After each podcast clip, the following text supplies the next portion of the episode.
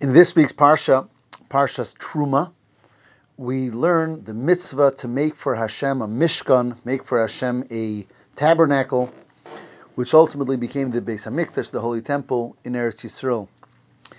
Um, the next number of Parshas, Truma, Tetzaveh, uh, parts of Kisisa, Vayakel, Pikudei, really the next five Parshas, are all dealing with this great mitzvah in all of its detail of how that first Mishkan, that tabernacle, was built for Hashem in the desert as they left Egypt on the way to Eretz Yisrael. This mitzvah is not only a specific mitzvah of building a Mishkan, but as we're taught, it's something much larger than that and really tells us about our general avodah, our general service to Hashem in this world. As, as it's been famously said so many times, that the pasuk that tells us the mitzvah says, "V'asuli mikdash, make for me a sanctuary, v'shachanti b'socham, and I will rest or I'll dwell amongst them." Whereas grammatically, it seems it should have said, "V'shachanti b'socho, make for me a tabernacle, and I will rest within it." But it says, "Make for me a tabernacle, and I will rest within them." So here we're taught that it's referring to b'soch kol echad ve'echad, that ultimately Hashem wants to dwell with each and every one of us individually. And therefore, the, the mitzvah of making a mishkan, making a dwelling place for Hashem, on a larger sense, is a mitzvah for each and every one of, of, of us to make of our own selves, our own homes, our own surroundings, a dwelling place for Hashem, a mishkan for Hashem. And it's for that reason that we learn so many general message, messages and lessons in our own life and of how to make our ourselves and our homes and our surroundings a holy place from the various details and mitzvahs of the Mishkan.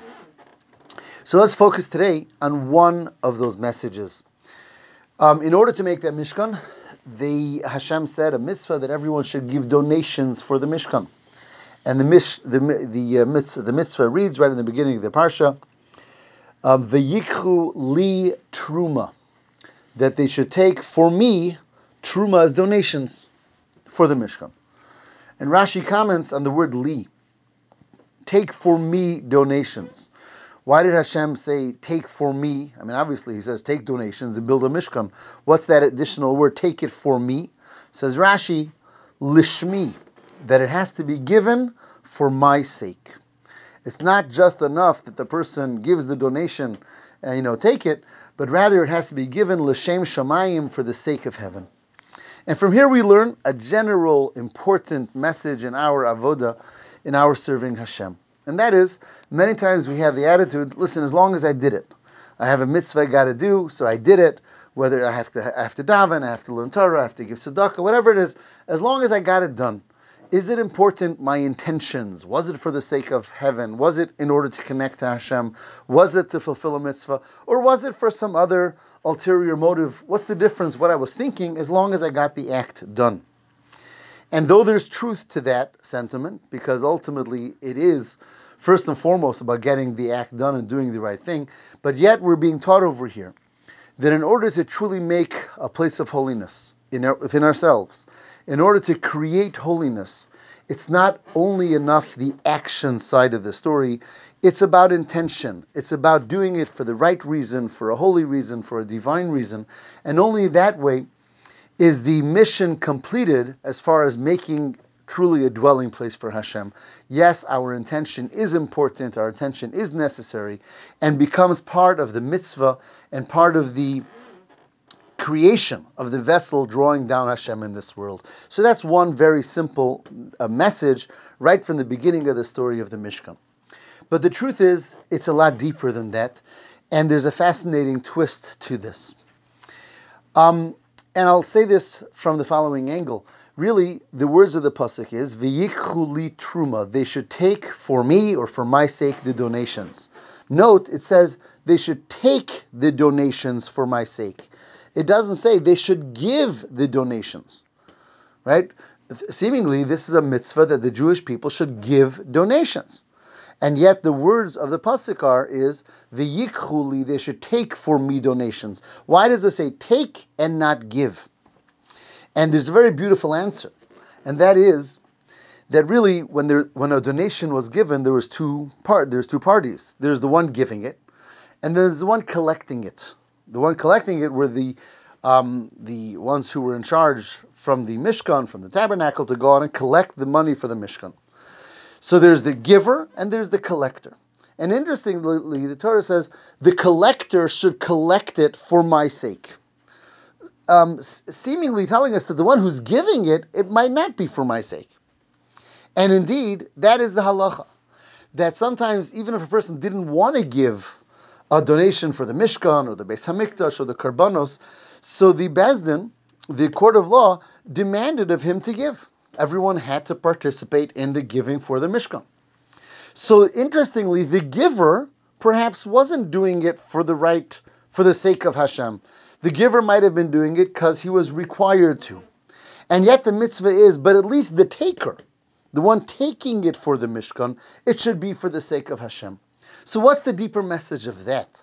That the one who's giving it is not giving it necessarily for the proper motive and proper intention, but the taker has to take it for the sake of the Mishkan, for the sake of Hashem. What's the message here? Says the Rebbe.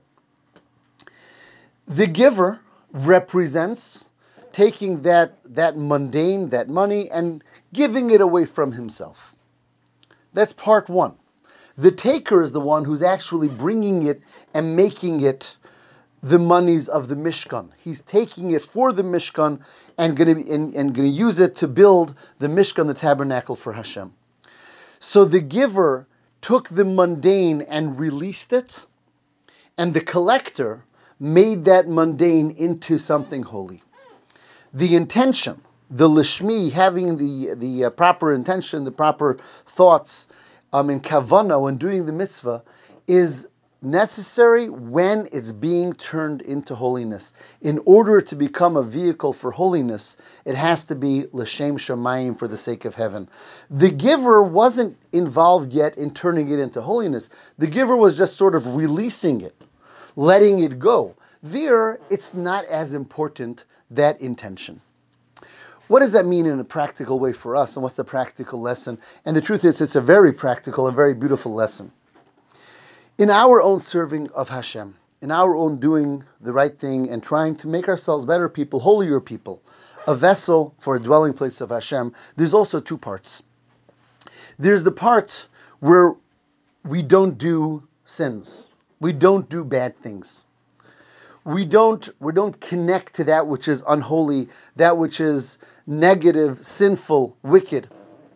And then there is the mitzvahs that we do, the positive things, the holy acts that we do. Where is kavana most important? Where is our intention most important? And here we have the message straight out of this week's parsha. Not to do a sin, not to do something bad, kavana is not that important.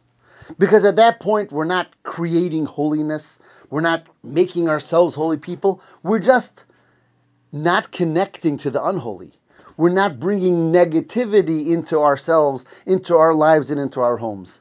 Not to do something bad, the intention is not that important. Just don't do it. Just don't go there. By not doing it, by not going there, so we're already disconnecting from the negative for whatever kavana, whatever intention we may have had.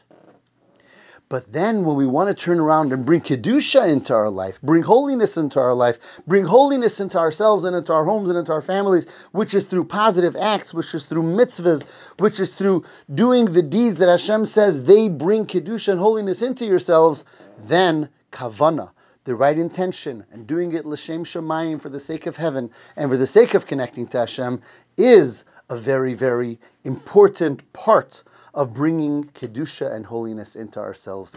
And that's the double message right here from the donations for the Mishkan.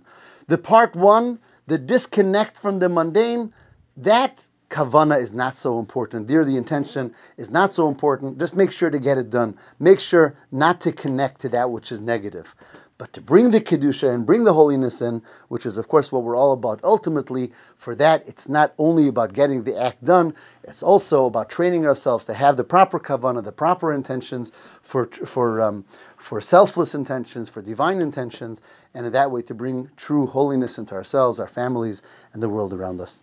Have a wonderful Shabbos.